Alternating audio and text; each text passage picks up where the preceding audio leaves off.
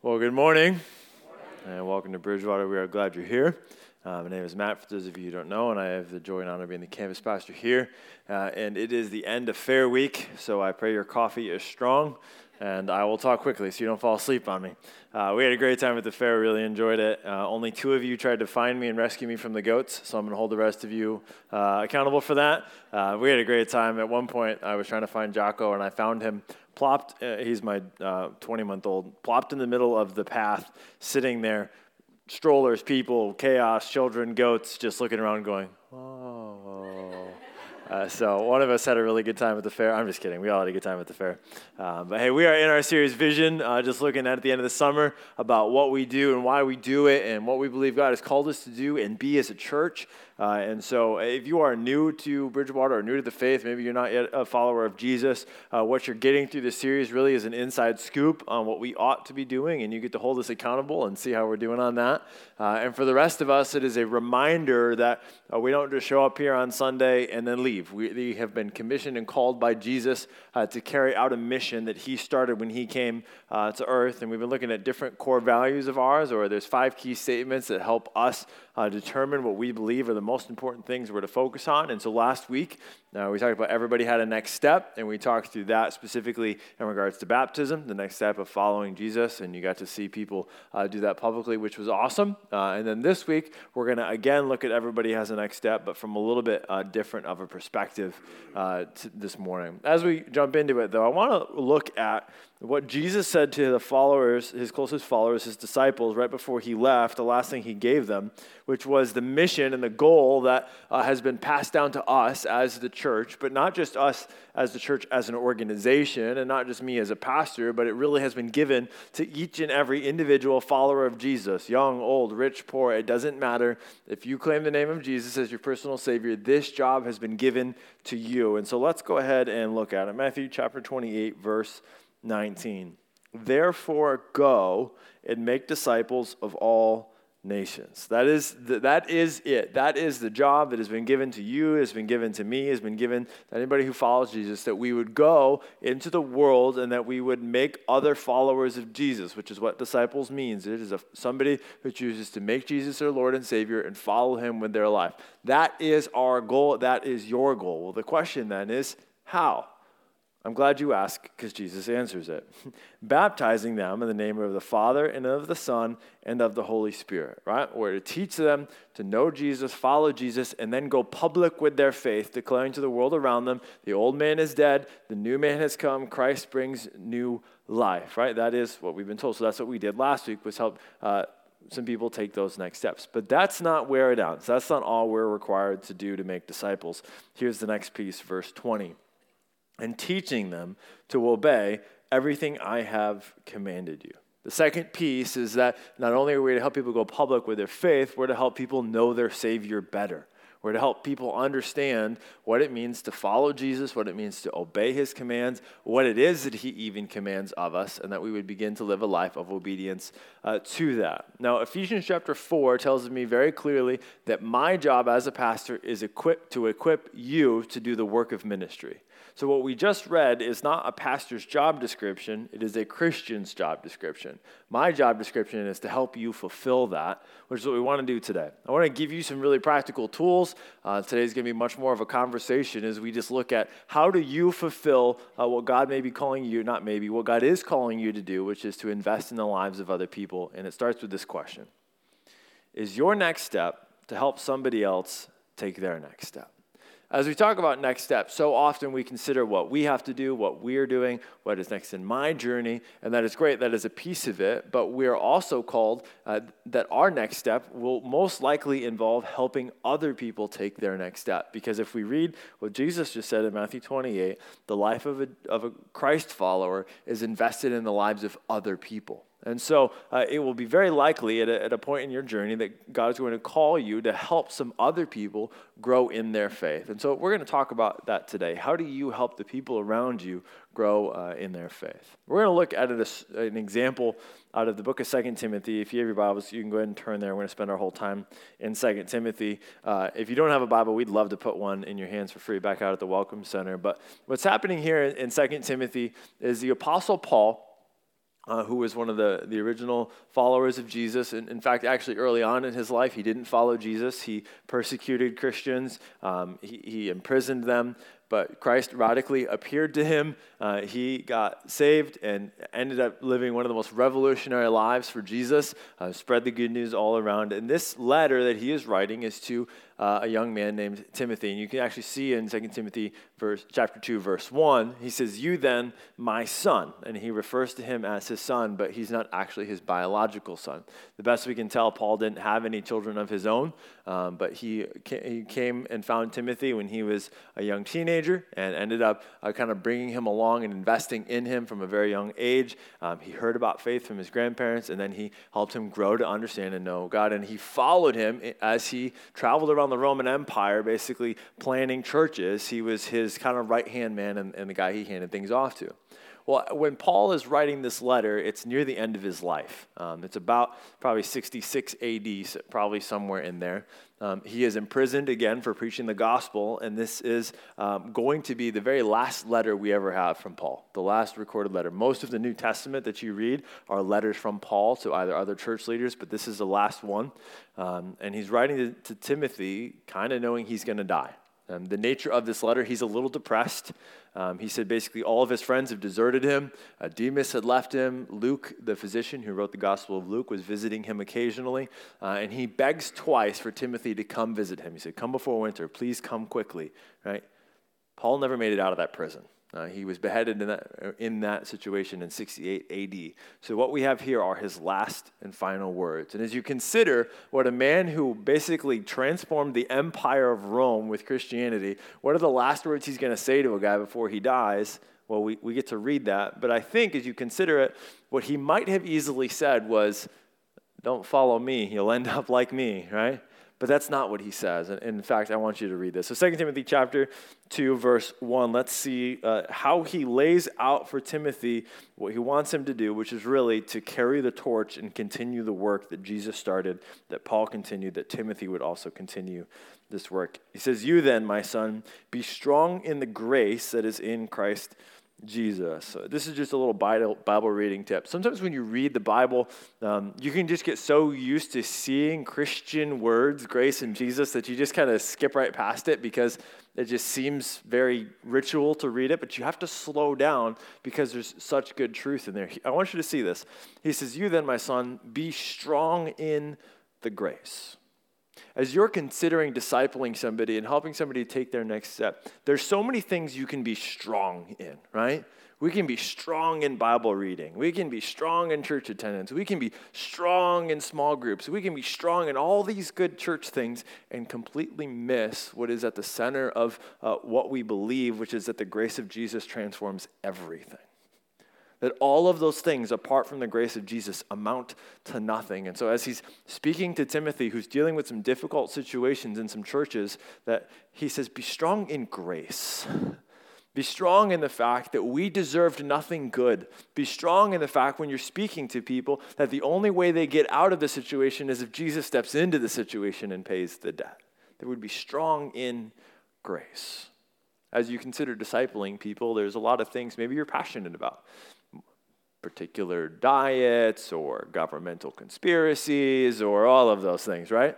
And it's so tempting to be strong in those, but we've missed the heart of the gospel, which is grace.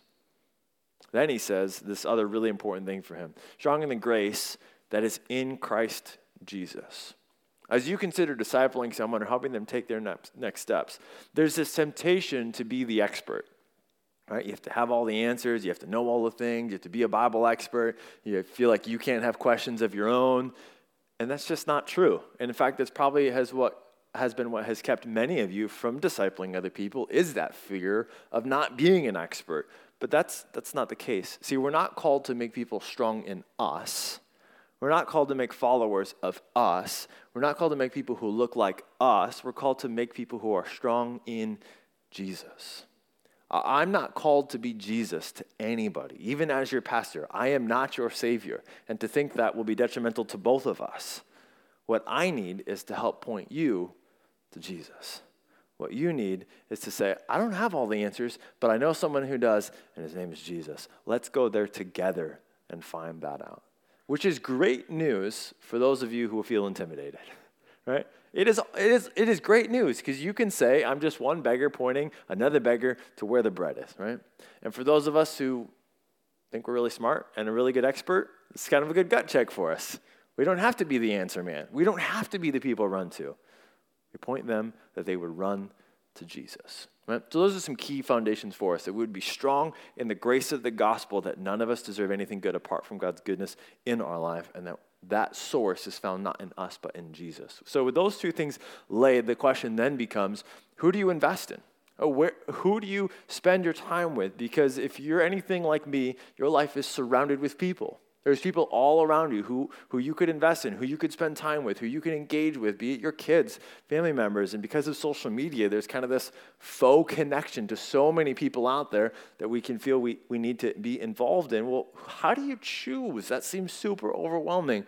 Well, good news is Paul tells Timothy exactly um, how he is determined who he invests in in verse 2. 2 Timothy chapter 2, verse 2 the things you have heard me say in the presence of many witnesses, entrust to reliable people who will also be qualified to teach others. He says, All right, Timothy, when you're picking people, pick reliable people. And that seems a little interesting when you first read it, but he's saying basically pick somebody who picks up the phone and calls you back. Pick somebody who texts you back. Pick somebody who is taking responsibility for their own spiritual journey. What he is not saying is go find people who want nothing to do with obeying Jesus or following Jesus and try to twist their arm into following Jesus, right? Like we've been around people who, and frankly, there's people who attend church. I'm not saying it's any of you um, who, who come to church every week and have no desire to own their own spiritual walk. They have no desire to change, no desire to repent, no desire for God's word to transform their life. They're just doing it because probably somebody made them, right? What Paul is saying to Timothy is find somebody who's ready to, to take on responsibility for their own spiritual journey because otherwise you'll want it more than they do and you'll just get frustrated at them. So pick reliable people. And then the next piece to it um, is this that we would pick people who are also qualified to teach others. And you read that and that sounds daunting, right? Like I have to I have to teach a pastor, right? Like I can't do that, right? I, I don't I, I think that is part of it, but I also think pick people who want to invest in other people. I think if I could say that simply. Pick people who have a desire for the good things that they're learning, not to, to terminate on them, but to overflow on to others, right? Like you know when you found a product you really, really love or a thing in life that you really, really love, because you try to get all your friends to buy it, right? Like you're just all about it. I wrote a, ro- I bought a robot vacuum a couple years ago and I was telling everybody about this robot vacuum. It was like 99 bucks, and I was like, this is the best 100 bucks of my life. And they're like, why? I'm like, I hate vacuuming. And I just, on a schedule, it just kind of does its own thing. And a couple people bought vacuums after that, right? Like I was passionate about it, and I talked about it. In the same way, when you look for people to disciple, find people who are going to get passionate about Jesus. They're going to be so radically moved by what he's done in their life that they can't help but tell other people. See, you catch that? I want to make disciples who make disciples. There was a, young man I discipled for about five years before God moved me out of the country that I was in. And about two years in, I had been saying, hey, um, you got to start passing this on to other people. You got to start talking to other people about it. Oh, I'm shy. I'm this, I'm that, and the other thing. About two years in, I looked at him and said, um, if you don't find somebody else to invest in, this is our last meeting.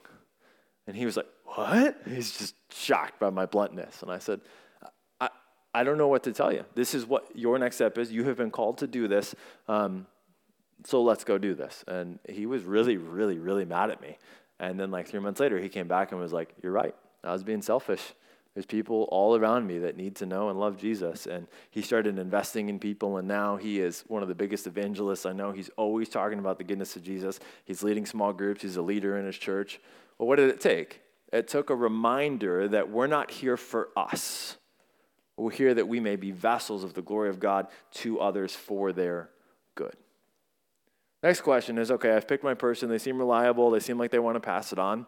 What do I say? Right? Like, it seems so awkward. And what do we talk about? Well, what, what do you say?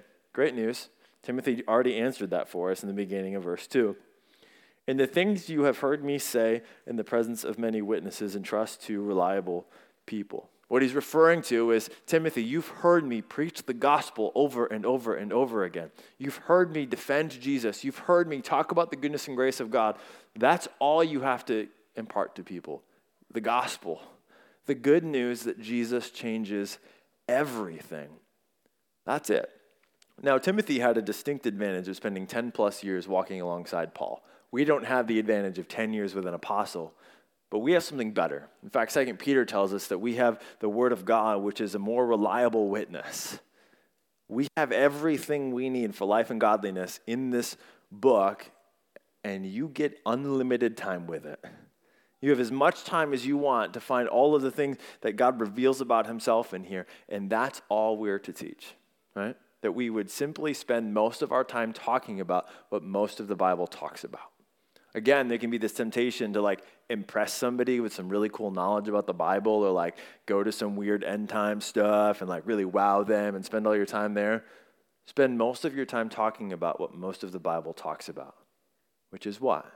What Jesus said in Matthew chapter 28 teach them to obey everything I have commanded you. And Jesus himself said the whole law is summarized in two things love God, love others.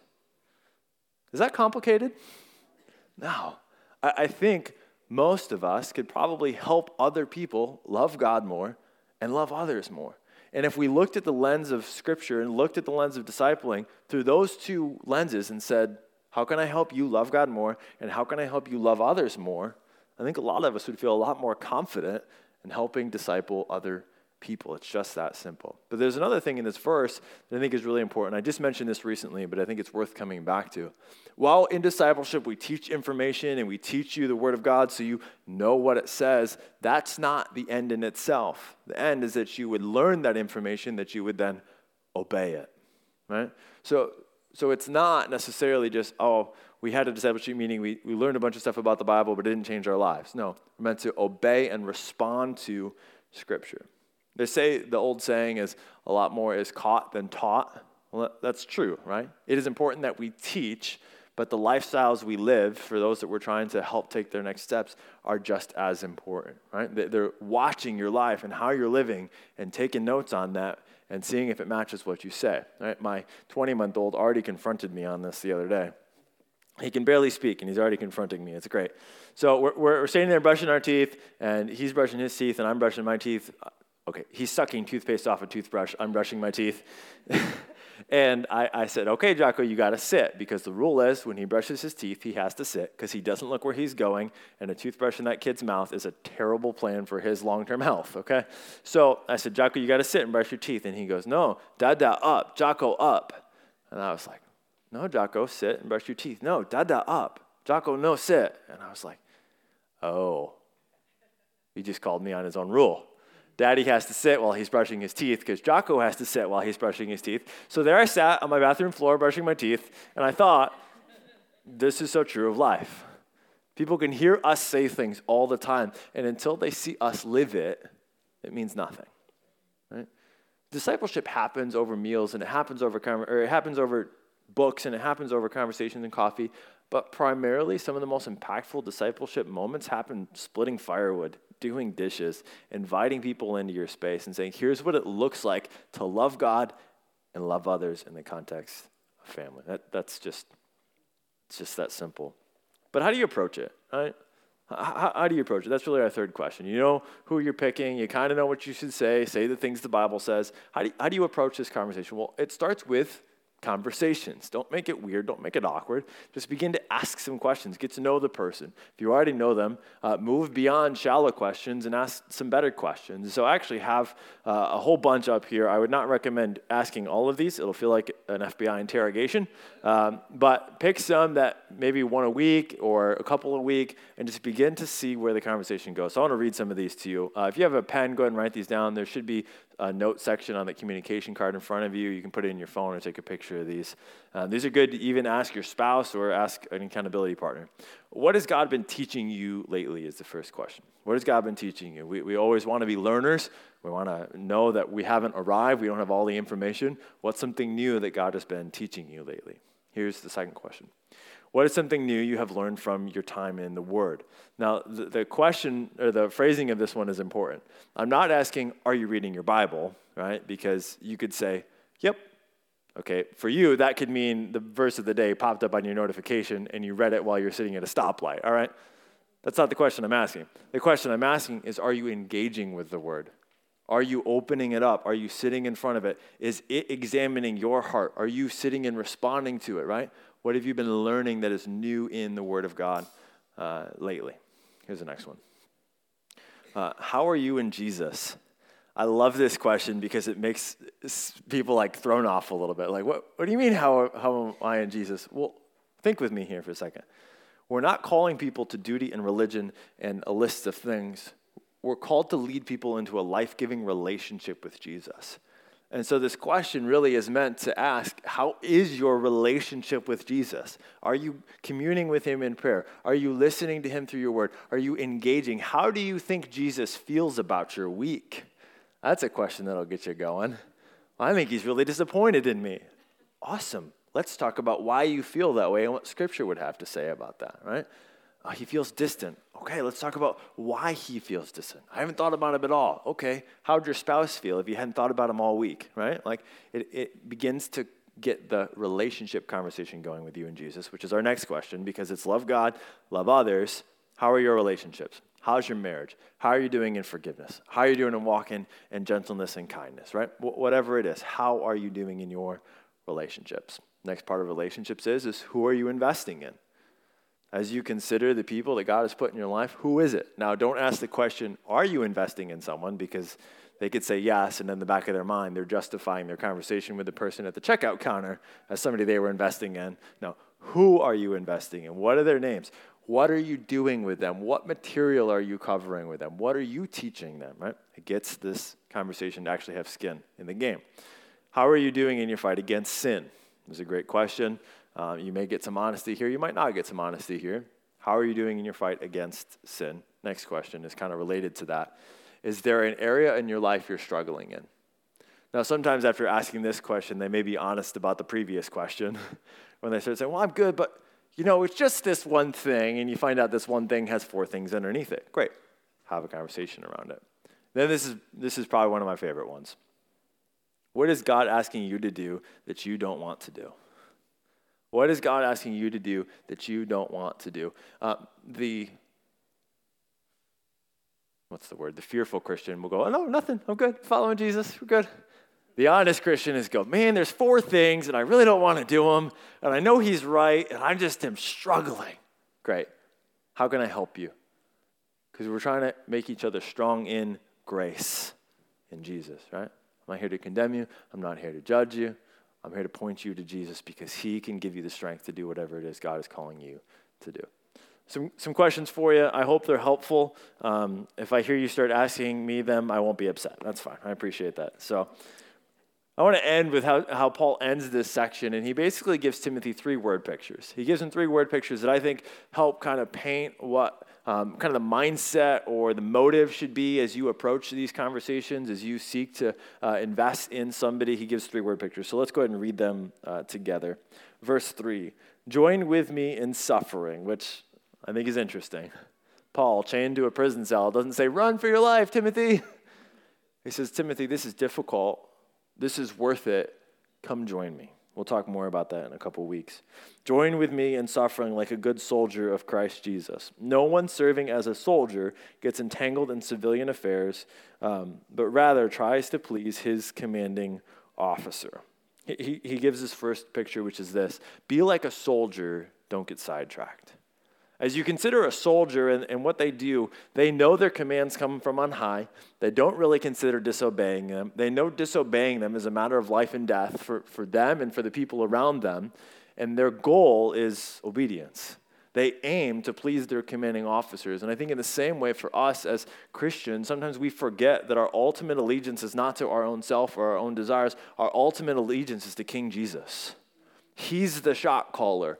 He's the one in charge, and it's his mission of reaching the world with, with good news. And so, disobedience in a soldier's mind would be, would be crazy because they know that the, the consequences. And it seems hard to say that word, but they understand life or death. And I think at times we forget that we're dealing with life and death too. The conversations we do or do not have could be the eternal difference in somebody's life.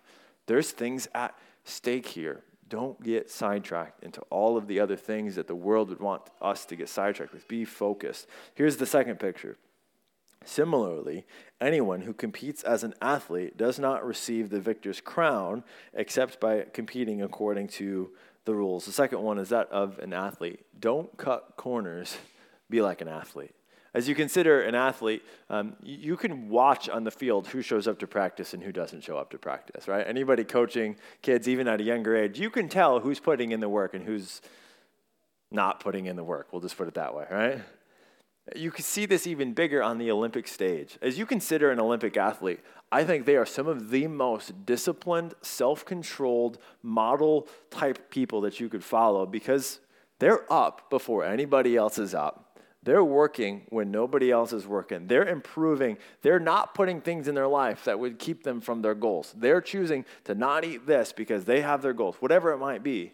Why? Because they're competing for something really important in their mind. Have you ever seen an athlete get disqualified? Like they're crushed by it.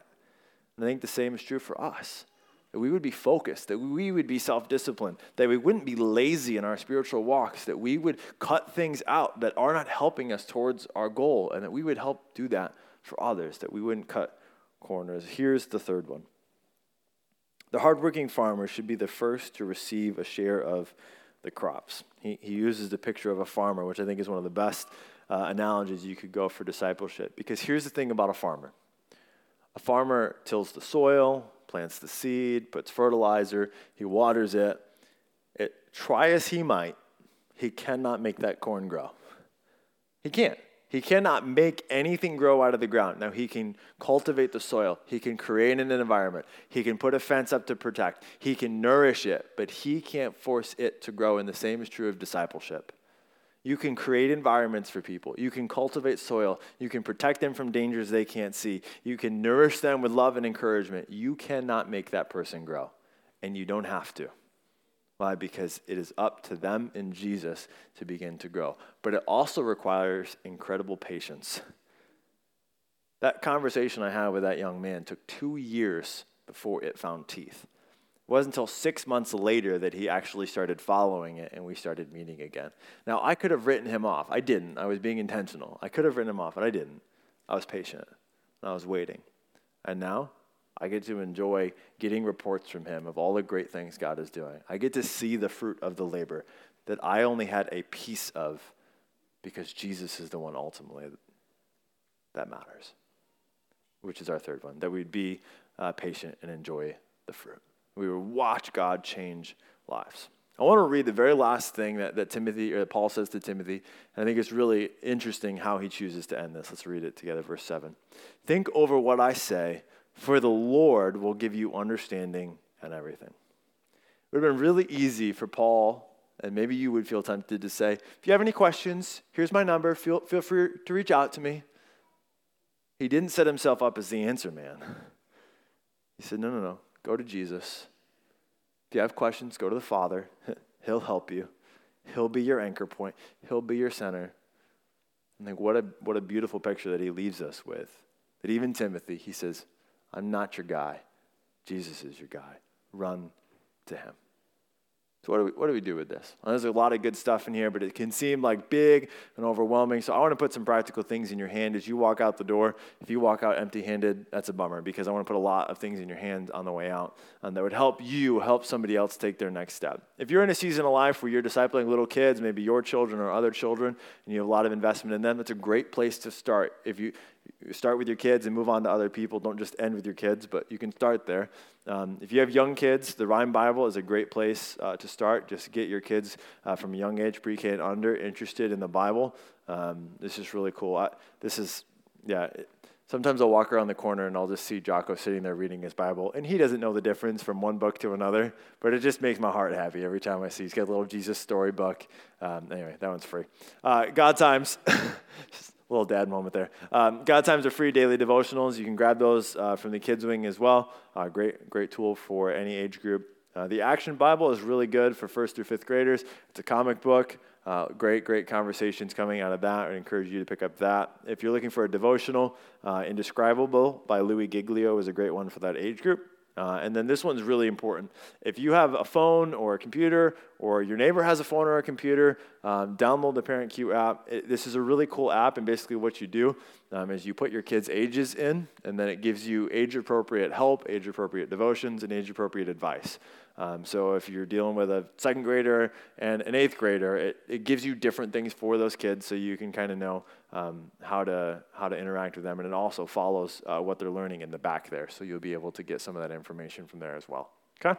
If you have teenagers, uh, we ran out of them, but there's a sign up sheet at the back. On track devotionals are a great resource. Uh, young adults and kids um, use these, they're really, really helpful. I've seen parents uh, read them alongside their kids so they kind of know what their kids are learning and they grow together as a great resource. You can sign up for those. And then small groups. I know Luke talked about it, but these are incredibly important. Um, as you consider Timothy's situation, Paul was telling him to go invest in other people, but also he had had Paul investing in him for 10 years, right? Like it's not just all about giving, it's, it's about learning from somebody. And if it's valuable for this person to be discipled by you, it's valuable for you to be discipled by somebody else. And that's a great uh, thing that happens in small groups. Right? As you go into a small group, there's somebody there who is most likely farther along in the spiritual journey than you are. They've, they've hit a few bumps in the road bef- uh, before you. It's great. Have conversations with them, ask questions. They can help you grow. And I bet there's somebody in your small group who hasn't gone as far as you have, that you might be farther down the road spiritually, you get to come alongside of them and help them. It's not just a social hangout time, though that is true. It's an environment we try to create for you to grow together in following Jesus and making more disciples and helping people grow in their next steps. We'd love for you to be connected to one. If you're looking to um, help an adult through discipleship. We've been talking about this a lot. There's foundation booklets out there, a mentorship guide, uh, and then the YouVersion Bible app. If you uh, prefer technology, you can do a Bible reading plan with somebody. You can create conversations. Uh, why do I give you this list?